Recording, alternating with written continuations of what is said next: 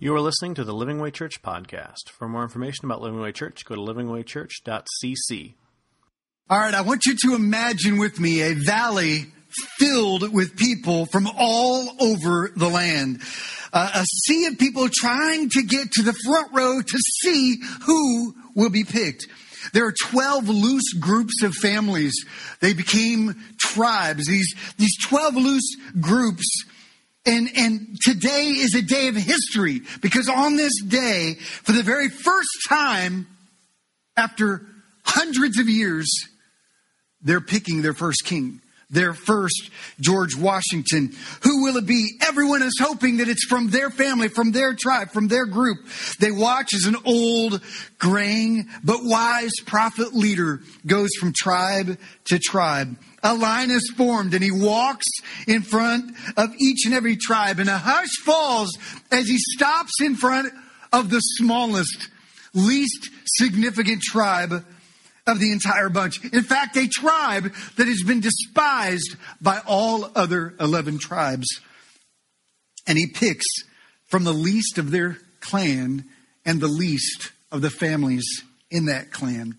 That story is found in 1 Samuel chapter 10 and their land is surrounded by countries with kings, with armies. And these armies and these kings are ready and planning on attack. And they wanted a king to trust because God was not enough for them. Well, Samuel picks and he calls out the name of this new king. And he calls out his name, Saul, of the tribe of Benjamin. But nobody steps out. Nobody can find Saul because he's hiding in the supplies. They go and find him. He steps out, and when he does, whoa, he's good looking. That's what the Bible says. He's tall, he's a foot taller than everybody else.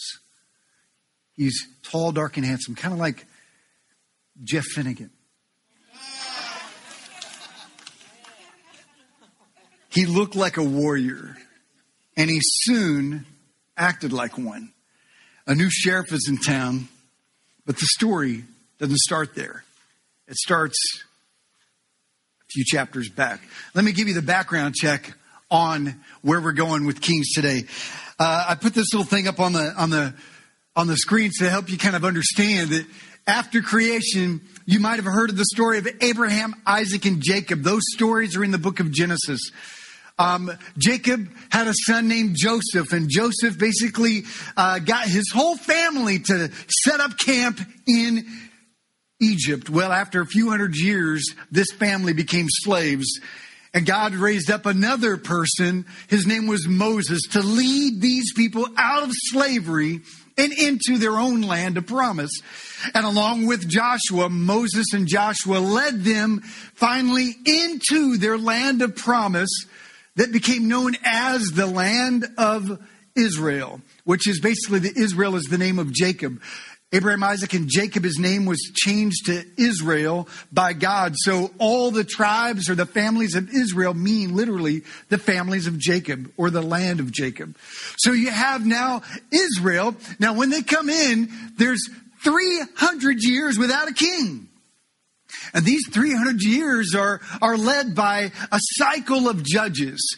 And basically, there were times when uh, they would cry out to God for mercy because they'd fallen into deep sin, and God would raise up a savior among them. And they were judges, and these would these men would, or and uh, women, uh, one woman, they would they would rise to the challenge to lead these people to integrity and back to their face towards God, and they would live unto God until this judge died, and then they would fall back into sin until it got so bad they would call out to God, he'd raise up another judge. Well, 300 years of judge after judge, a constant cycle of sin and repentance, and a new judge each time. Well, the last judge that God gave them was a prophet, priest, and judge whose name was Samuel. And Samuel takes over as the new judge, and there's no Jerusalem, there's no capital city, there's no temple. In fact, the tent at this point has been taken down, and the ark is temporarily at some guy's house. Because they're afraid that the enemy will steal the ark. So they don't have a regular cycle of worship. There's no center of, of God's presence, and Samuel is leading with integrity. But the people call Samuel together, and after 300 years, they look at Samuel and say, We want a king. We demand a king. Now, I've got these two chess pieces, uh, pieces two, uh, you know, one's kind of a frosted and one's clear. These are both the kings from a chess piece at our uh, chess game at our house. And uh, I tell you, when we think of kings, we we we you know we go to like you know Game of Thrones or might go to some movie like Lord of the Rings or something or or some book or or we might go to some game right where we you know think kings and or checkers king me and uh, or chess and you know checkmate the idea is to get the king and we have no concept of kings. I mean, we, when we think of modern day kings, we think of uh, figurehead monarchs like in England, where the king is more of a symbol and the queen is more of a symbol with not real authority and power. Well, in the Bible, the king meant power.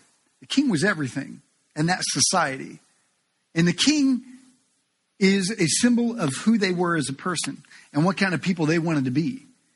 So they called Samuel and said, It's time for us to get a king. And what we're going to find in this series is there's a story of three kings. And for the bulk of the message, it's going to be a tale of two kings a tale, a tale of one today, Saul, and a new guy we're going to meet next week, years before he becomes king. You might know his name is David.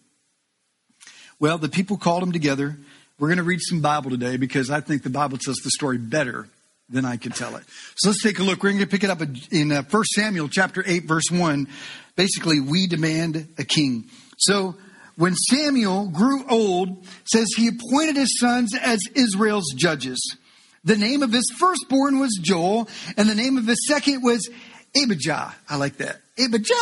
That's a cool name. And they both served as judges at Beersheba. Now, his sons did not follow his ways. Samuel was a good man. He was amazing man, amazing life, a great lover of God. But these six words sting. His kids did not walk in his ways. They did not walk and follow his ways. They turned aside after dishonest gain and accepted bribes and perverted justice. That means they were, they, man, they, they could be manipulated. They were part of the old school mafia. At the time, they were not good guys. And Israel's cry for a king was largely due because of Samuel and his family. Verse 4 So all the elders of Israel gathered together and came to Samuel at Ramah. And they all said to him, You're old. That's nice. And it's like, it's like, hey, I love you. You're old, right? It'd be a horrible way to start off a sentence. You're old, and your sons don't follow your ways. A little jab and a twist. He goes, Now appoint a king to lead us such as the other nations have. You see, a king is a one who begins a legacy whose children become their inheritant royal throne. So basically, they're looking at Psalm says, Samuel, we would have picked you, but your sons are not the kind of kings we want. So Samuel was basically said, we don't want, uh, was told, we don't want you to be our king. Wow, that hurts, man. I mean, that hurts. You know, I'm thinking, man, I've given you all my life. And now rejection, verse 6, but when they said, Give us a king to lead us, this displeased Samuel. So he prayed to the Lord. He says, God, I'm hurt. God, I'm angry. I need to talk to you. And, and the Lord told him, said, Listen to all that the people are saying to you. It is not you they have rejected. He said, But really, he says, they've rejected me as their king. You see, that time was supposed to be a, a, time when, when God says, I am your king. I am your king. If you to, for 300 years, they had judges that led them back to their king. He says, they've rejected me as king. Verse 8, and as they have done from the day I brought them out of, out of Egypt until this day, forsaking me and serving other gods, so they are going to do it to you. Says, now listen to them, but warn them solemnly and let them know what a king who will reign over them will claim as his rights. Uh, he goes, all right, listen, it's not you they're rejecting, they're rejecting me, but tell them what it's going to cost them. Tell them that, that big government costs a lot of money. Says, so the next section of verses, I could just have you read it, but I want to read it because I think it's so bizarre.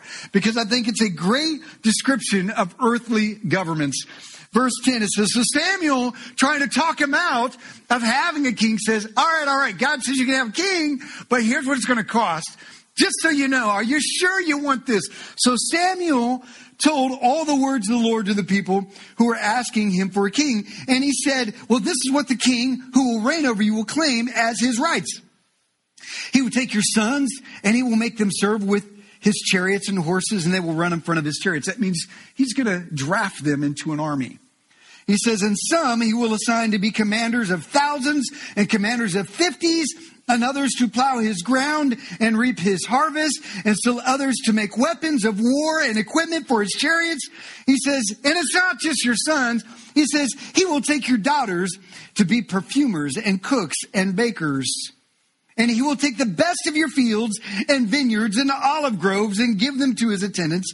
And he will take a tenth of your grain and your, uh, and of your vintage, uh, vintage, vintage, and, and give it to his officials and attendees. By, by the way, that's, that's a tax.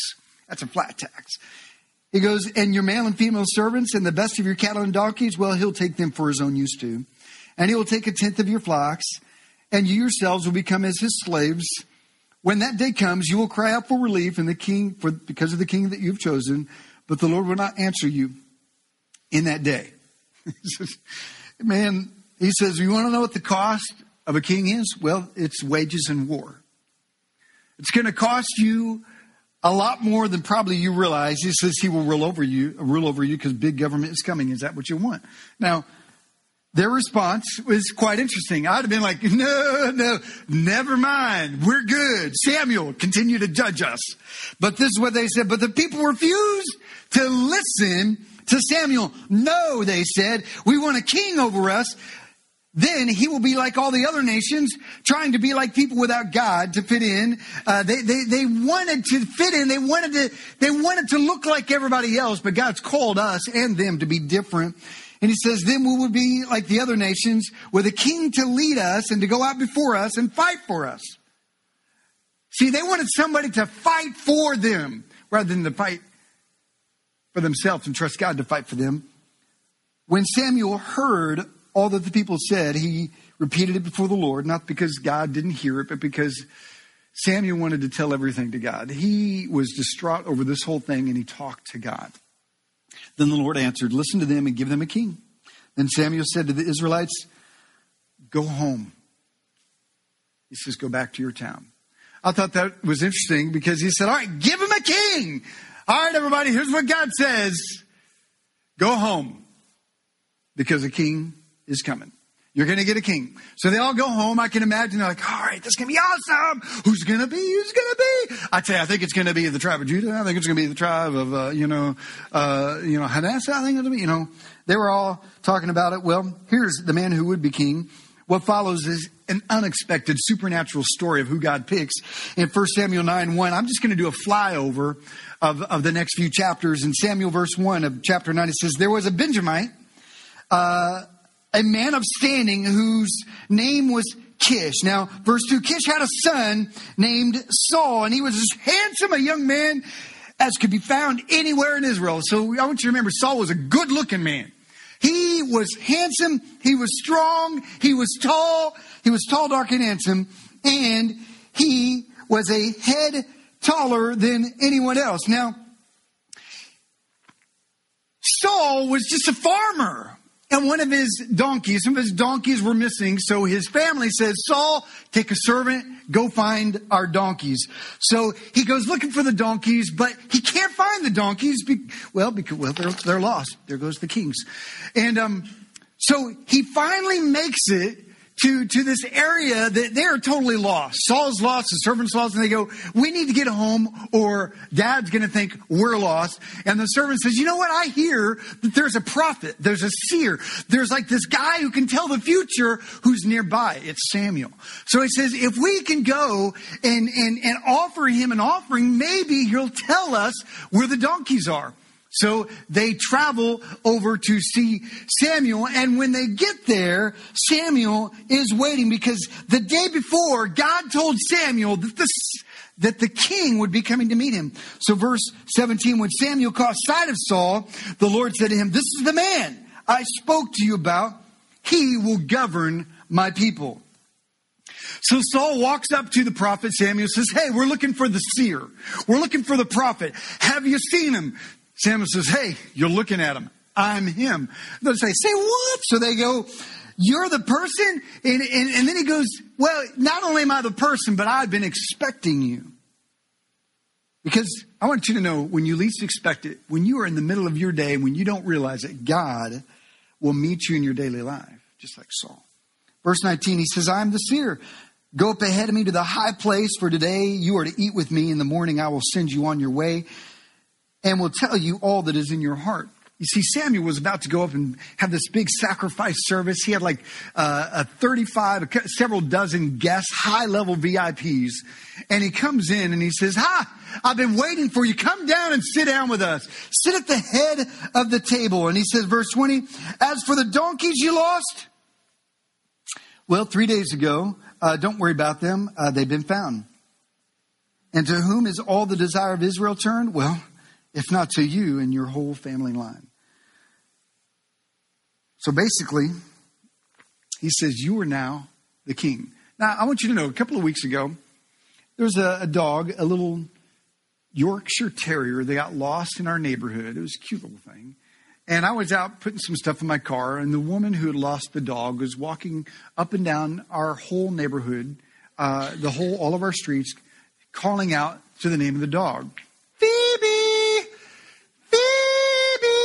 You know, my heart broke. She had flyers. She walked, have you seen my dog? You know, and I'm like, Phoebe! And I said to her, I said, no, but you're the next president.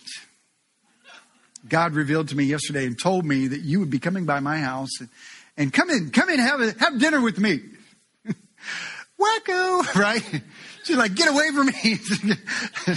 Call the cops, 911. He's, he's gonna, all right, if I were to start, this is a true story. She actually did come to our house. I did not tell her that she was going to be a king or president. But had I broke into some prophetic, oh, man of, you know, moment, you know, God's spiritual, moment, she'd have thought I was crazy. But that's exactly what's happening here. Saul answered, But I am not a Benjamite. He says, I'm just a Benjamite. Am I not just of the smallest tribe of Israel? And is not my clan the least of all the clans of the tribe of Benjamin? He says, uh, Why are you saying these things to me? I tell you, God likes to take the foolish and turn them into something beautiful. He likes to use the foolish things to confound the wise. So Sam sat Saul at the head of a table of 30 VIPs.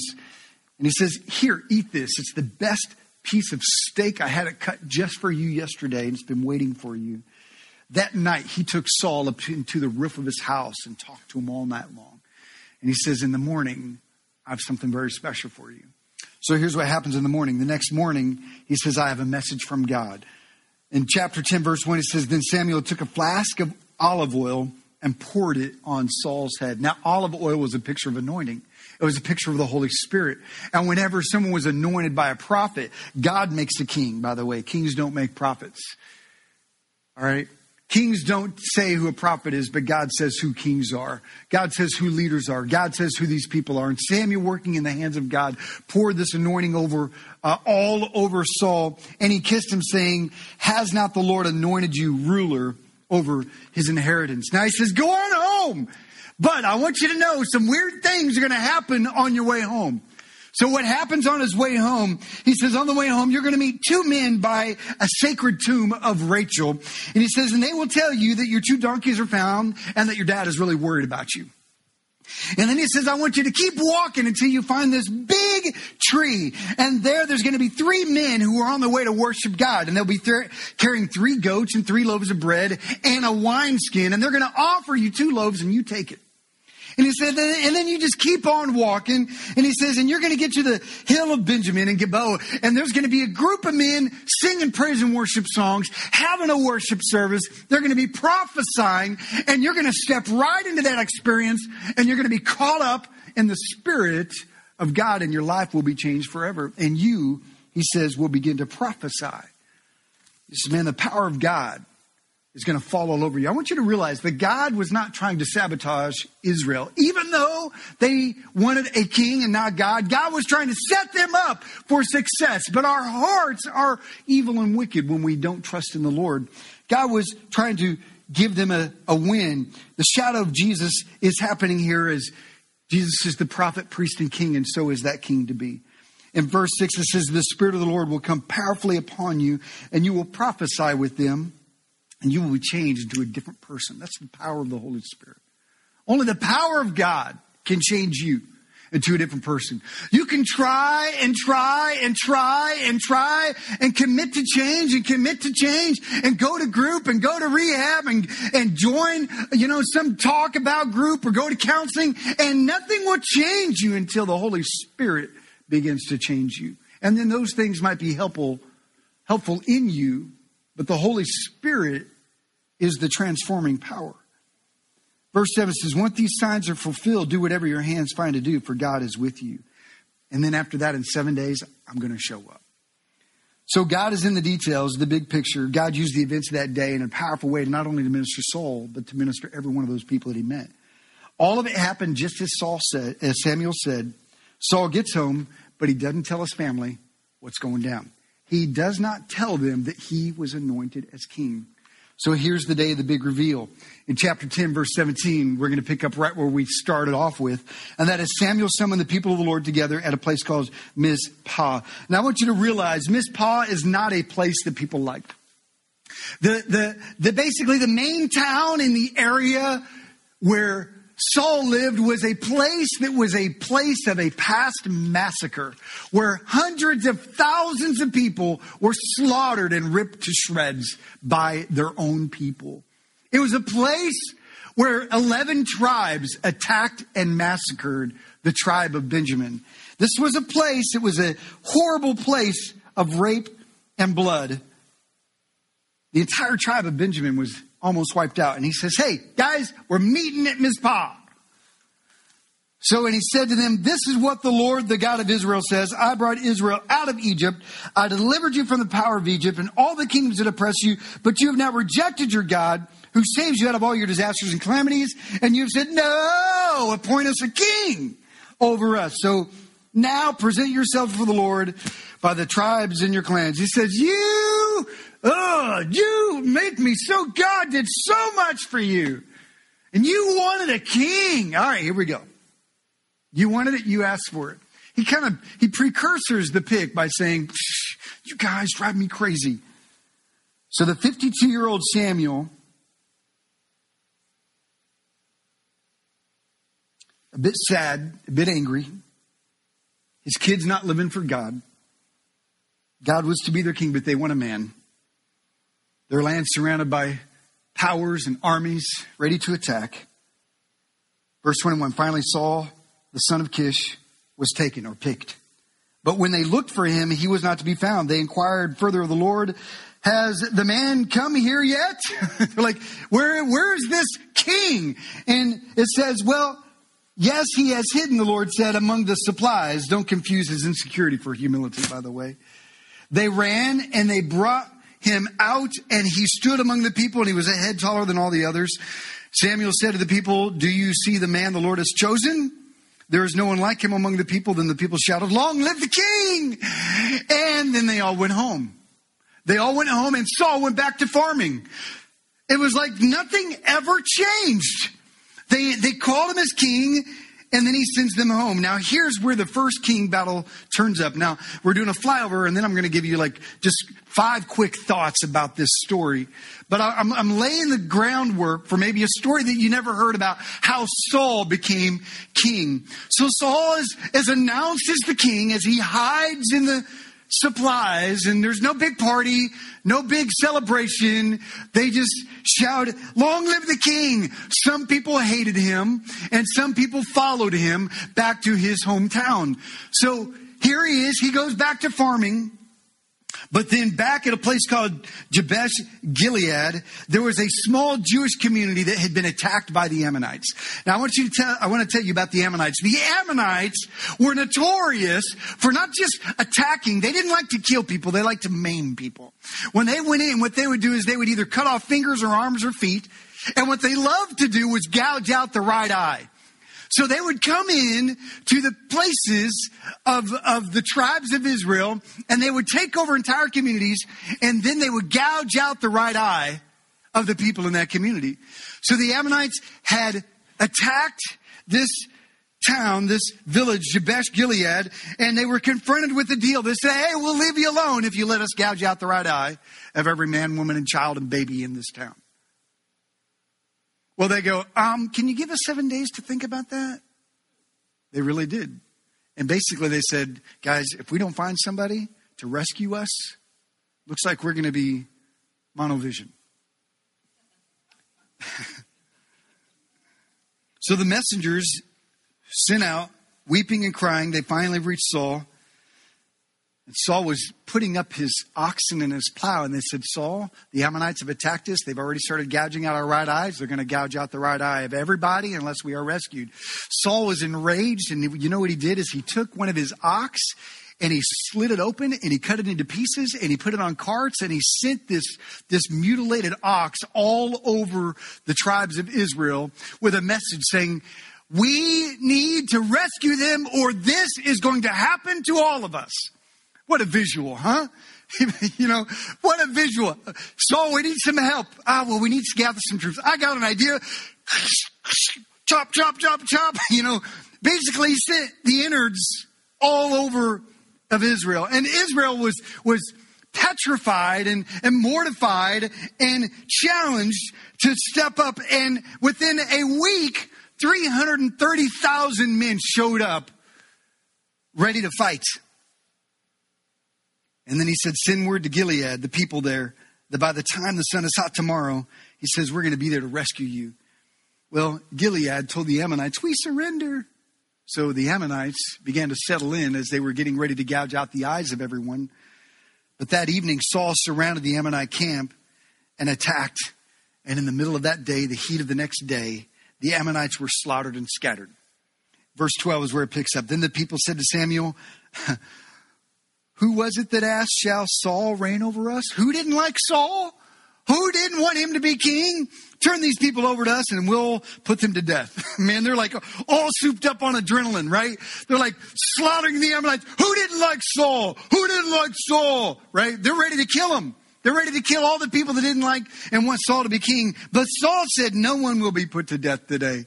It should have said, No more people will be put to death today. For this day the Lord has rescued Israel. Then Samuel said to the people, Come, let us go to Gilgal. That's his hometown. And there renew the kingship. So all the people went to Gilgal and made Saul king in the presence of the Lord. And there they sacrificed fellowship offerings before the Lord. And Saul and all the Israelites had a great celebration. That is when the king took his place. Now, there was no temple, there was no throne, there was no crown, there was no capital city. The closest thing they had to a capital city was Shiloh, and that place had already been attacked and destroyed. So they were a hodgepodge group of farmers and vineyards that uh, that didn't have a king, didn't have a throne, didn't have a city. But Saul became their warrior, their king. And so Saul reigned for 40 years, and he was 30 when he became king. Saul started out strong, winning battles, uniting the kingdom, chasing back the enemy. He was a true hero when it first started. So here's five big ideas of this story, and we're going to close with this section today. But five things to walk away with today about this story that really stood out to me is number one, following God's will will involve rejection. I think Samuel was rejected not necessarily because of his sons. That was the excuse they gave. But he was rejected because they did not want God as the king of their life. And you know, Jesus told his disciples something very similar in Luke 6 22. He says, Blessed are those, blessed are you who people, uh, when people hate you, when they exclude you, and when they insult you and reject your name as evil because of the Son of Man. Let me tell you something. If you are a believer in Jesus and you're in this room, if you're truly a follower of Christ, some people just won't like you. Some people, they, will think that you're fine and all, but they just won't follow you. They won't believe in you. They won't buy into the gospel that you have made the staple and the, the, the, the flag in your heart. And this is important to remember because as long as you are a follower of God, you will be rejected. This is important to understand because there'll be some nights, young people, where you're home alone on a Friday night. There'll be some Saturday nights when you're home alone. There'll be some days after work when everybody's going out and you're going home. There'll be some times when you will have friends that you just won't do as much with because they're not following you. And you honestly can't follow them anymore. Following God's will will involve rejection, but when people reject you, Jesus told his disciples, it's not you they're really rejecting, it's me. But it's still hard to get past the rejection. Samuel was hurt. Samuel was angry. And you might feel that way too from time to time. But if we follow Samuel's example, and that is he got on his knees, he talked to God, he poured his pain out to God. Here's the next thing that I thought that really jumped out to me is that we rarely count the cost of the things that we want. We rarely count the cost. We just want, we want more stuff. We want a different life. We want a change in our relationships. We want a different location. We want, you know, they heard what it would cost, their wages, their peace, their family. They would be in bondage to potentially selfish people and they were not listening. And you know, we do the same thing.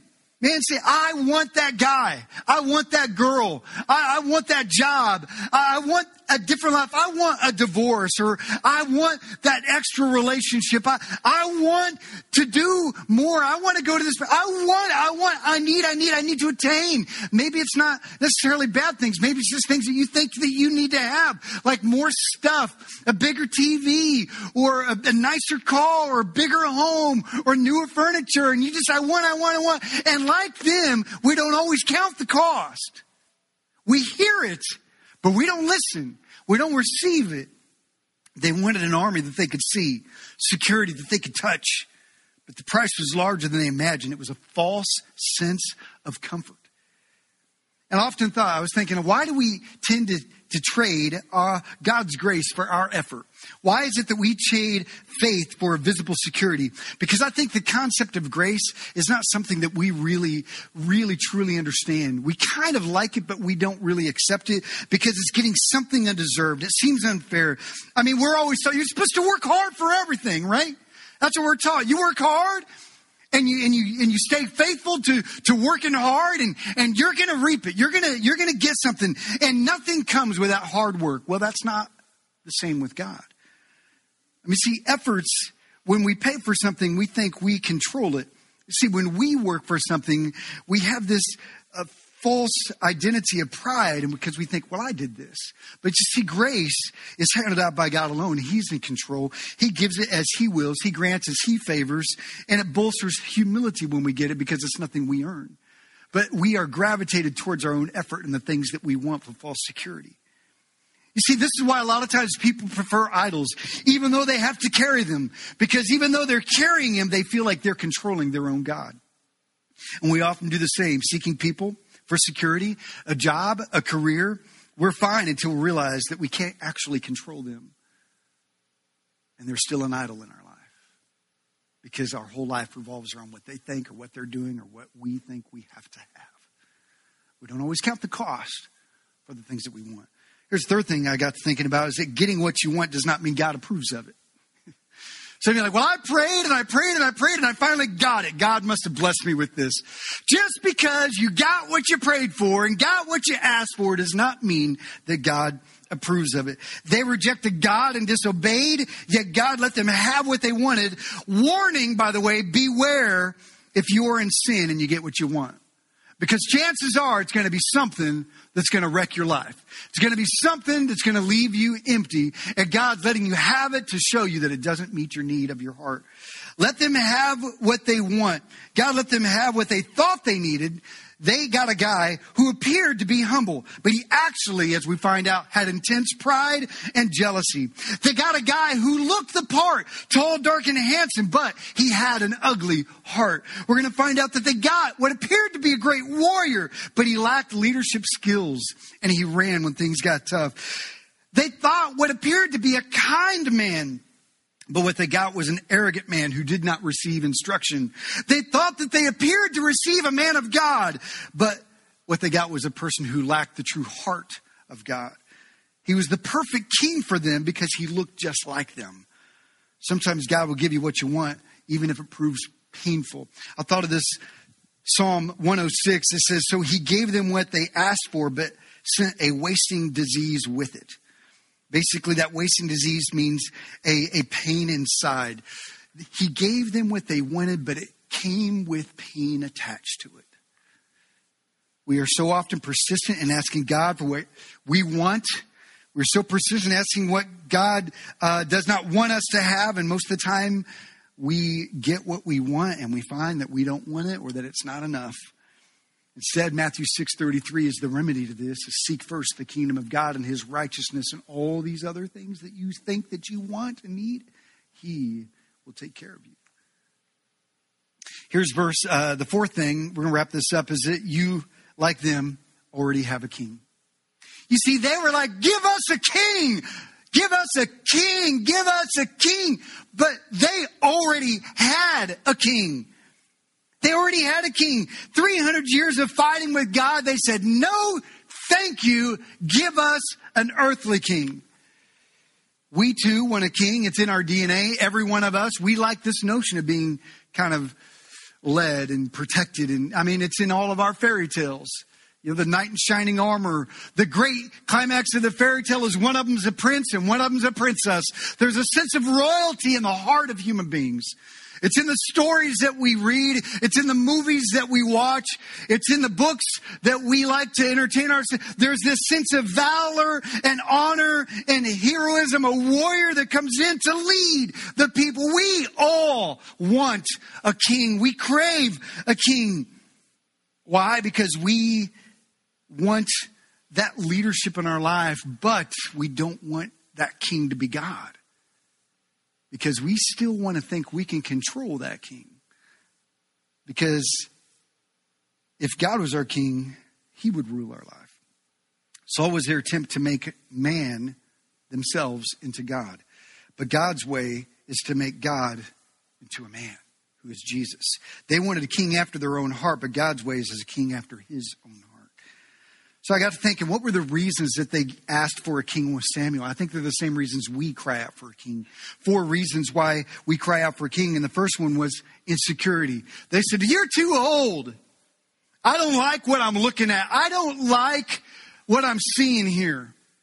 Samuel, we're looking at you. We're looking at your family. This is, man, this can't be God. They were insecure about who God put in their life. Another reason that we like to ask for kings is because of sin. They said, man, your sons are corrupt. Their sons are evil because sin clouds our vision and our ability to see God. And then another reason that we look for kings and we look outside of our walk with God is because we're afraid. They had a military threat looming and our circumstances for us often make us nervous. And rather than trusting God, we run to, to somebody else to save the day. Some of you single women, you think just having a boyfriend or having a husband would fix everything. You're looking for a king rather than trusting God. You're letting fear control you. Some of you think if just a better boss, a better job, a better position, instead of trusting God, you're looking at the circumstances and you're getting nervous. So you're looking outside of the king who is already there. And then others, we lack God's presence. You see, they were in a time when the ark was out there somewhere. It was at a guy's house in a little village. And they had no place where they could meet God in his very presence. Some of you, you're lacking the presence of God. You're lacking that time of worship. Like when Saul got in that place of worship, he began to prophesy. That means he began to hear God's voice. And they got outside of that place where the presence of God is, and they began to not feel God, and so they trusted in their own power. We do the same. So, are you looking for a king? Well, Jesus is already that king. When you acknowledge this and realize that your need is His grace and His forgiveness, and you submit to His lordship in your life and His rule in His life, guess what you get? You get freedom. You get hope. You get peace. You get His presence. Guys, listen, it is 4th of July this week, and, and you know, freedom is, is not something that we get with a birth certificate. It's not something we get with a visa. It's not something we get with citizenship because there are a lot of people bound in chains and slavery right here in the United States inside. And though they live in a free country, they're not free inside. And there are people around the world that are in bondage to governments that are corrupt and unjust and they are free because Christ is the Lord of their life. These are a group of people that gave up their freedom because they mistook a king, an earthly king, for their freedom. When Christ is saying, No, no, no, no, no. I'm the king. I'm the king. We do the same. You already have a king. Here's the last thing, and I went in with this is that God loves to show his redemptive power. Mizpah, that town I told you about, here's the background story of that. There was a Levite. It's in the last book of Judges, in the last chapter of Judges. There's a Levite, that's a priest, who had a wife who ran away. He went to go get her. After he went and got her, he was traveling through the area of the tribe of Benjamin and stopped at a place called Mizpah, where he was sleeping on the street with his wife, one of his concubines, his wife there a man said, Hey, don't sleep on the street. Come on in because this is a dangerous, crazy city. He goes over to this man's house and he sleeps. And before you know it, within a few hours, people are banging on the door. Men have come to the house demanding that they send this Levite out so that they can have sex with him. And the man of this house says, No, no, no, no. He says, Man, this town is crazy. He goes, No, no, no, guys, here, have my daughter instead. Well, they said, no, we don't want that daughter. We want the Levite. Well, the Levite, because he was a corrupt priest, he was a corrupt man, he sent his wife out instead. And the Bible tells one of the most graphic, horrible stories that I've ever read in the last chapter of Judges. And these people, they raped her all night long. And then when they left her, the Bible says very clearly she dragged herself to the door of that house and she was lying there on the threshold of the door when he opens up the door and he says, You know, come on, let's go. And on his way there, he cuts her up into pieces and sends her all over Israel. And says, This is what the tribe of Benjamin does to people. So that day, within a couple of days, thousands of people from all over Israel showed up at Mizpah and they slaughtered the people of the Benjamites. They killed all of them but 600 of them. Saul is one of the great grandkids of those 600 men. And they were worried because they only had 400 women to give to these men. They killed all the women too. So they basically gathered together 400 women and said, "Here's some women, so you guys don't die because you know you're we're family." Like, is that how you treat family? And then they said, Well, what about the other 200 of us? He says, Well, we're going to have a big party, and when the women come out to dance, you just take them. It was horrible. It was a horrible time, and God raised up Samuel to bring justice upon this group of people. But Mizpah became a place of, of massacre and death and evil. That's why they were the least of all the tribes. And that's why they were the least of the clan, because these were a group of people that just fell apart.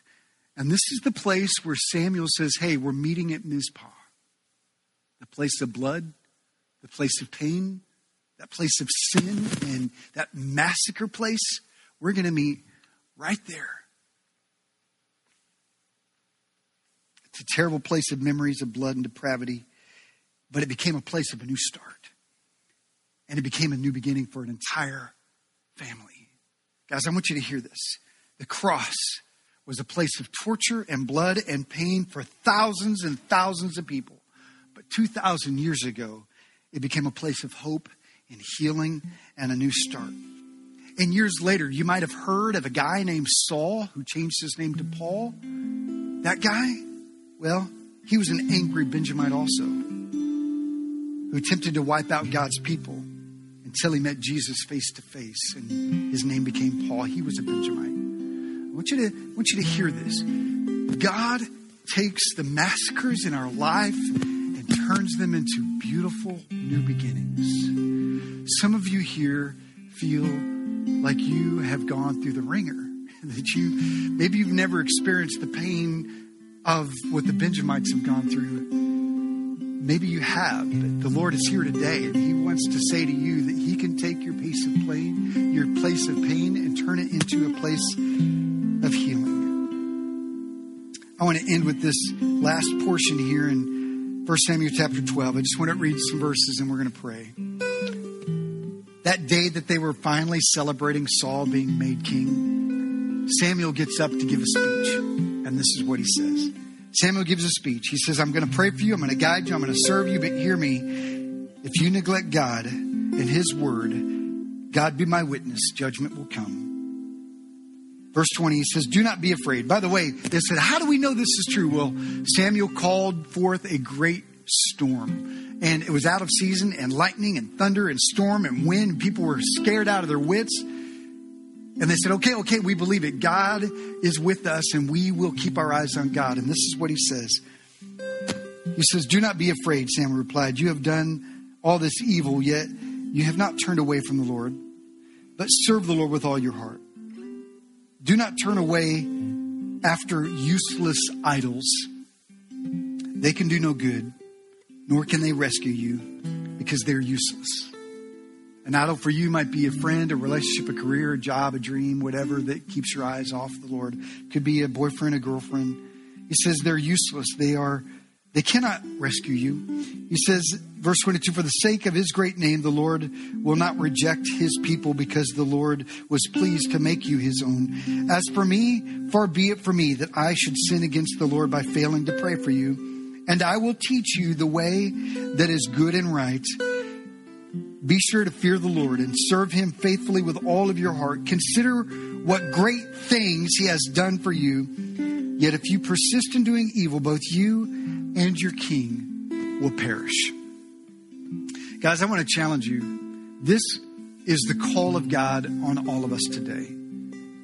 God is saying for you to trust him as king. And if you will follow him, he will be with you forever and be faithful to you. But if we are persistent in chasing other things, other idols, other people, it will eventually be our demise. It did not take long for Saul to go downhill. He started off great. Ten years after Saul was made king, a young man was, well, a baby was born in the family of Jesse. His name was David. Saul didn't realize it, but his son was not going to become king. It was going to be that little baby. Next week, we're going to meet that little baby, and we're going to see how Saul, this great man, falls terribly into a cycle of psychotic behavior and violence and rage in the occult. But it doesn't have to be that way. Well, God wants to take your place of massacre and take it to a place of healing. Let me pray for you. God, thank you so much that you are a redeemer. You are the ones that takes our pain, our failure, our our uh, our hurt, and Lord, you you launch us from that place. God, I know there's people here that are probably hurting, people here that are probably insecure and in fear and feel like your presence isn't there. God, I pray that they would find the King of Kings, Jesus Christ. In Jesus' name, amen. Thank you for listening to the Living Way Church podcast. If you enjoyed this message, we hope you come visit us in Garland, Texas. For directions and more information about the church, go to www.livingwaychurch.cc.